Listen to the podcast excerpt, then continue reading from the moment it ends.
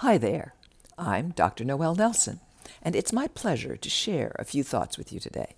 Some uplifting, inspiring, and practical tips to help you find greater happiness and success in your life. Today's topic on choosing enthusiasm. Have you ever been to a party where one of the guests comes in with a sour face, and no matter how much fun everybody else is having, they find fault with everything? They criticize everything and everybody, and they put a damper on the whole evening. Or you're in a perfectly good mood. You start talking with someone who sees nothing but doom and gloom in the world. Within minutes, you get depressed. We call such people party poopers or downers or something like that. Nobody likes to be around them, with good reason.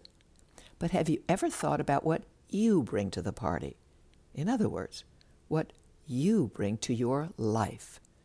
Do you consistently bring excitement, enthusiasm, caring, wonder, and appreciation to your life? Or do you whine a lot, complaining, moaning, and finding something wrong with, well, most everything? What you bring to your life is what you receive in return. For example, if you approach your work with enthusiasm, you'll find it easier to do, more fun, and consequently, you'll be more successful. Ah, but you say, there's nothing to get enthusiastic about in my work. No? How about getting enthusiastic about the people who directly or indirectly benefit from what you do? Or about how society functions more smoothly or better because of what you do? Or about how you can afford to pay the rent because of your job? Or how you can use this job as a stepping stone to a better job? You see, there's always something you can find to be enthusiastic about if you look hard enough.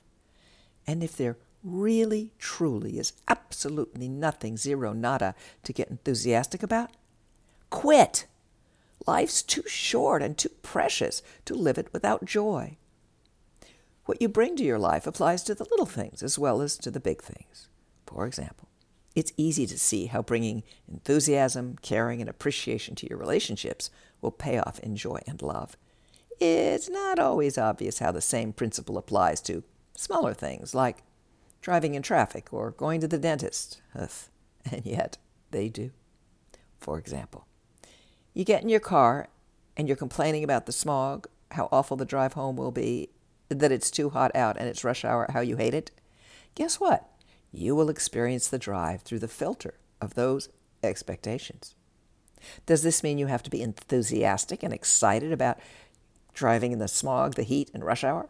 No, of course not. That would be masochistic. Transform your experience of the drive by finding something you can be genuinely, for real, enthusiastic about, all the while being aware of and acknowledging the smog, the heat, the rush hour, just choosing not to focus on them. For example, knowing you'll probably spend two hours getting home instead of your usual one. Get enthusiastic about listening to your favorite tunes and relax as you take the slow drive home.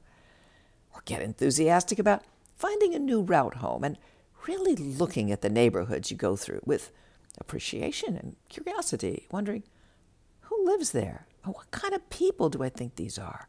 What are their lives like? You truly do get what you give. Give the best of you, and you'll be amazed just how great life can get. Thank you for listening to Up, and check out my new book, Phoenix Rising Surviving Catastrophic Loss Fires, Floods, Hurricanes, and Tornadoes. If you'd like more uplifting, inspiring, practical tips and techniques, please visit my website, noelnelson.com, or take a look at my Meet the Amazings Facebook page. Until next time, be well and take care.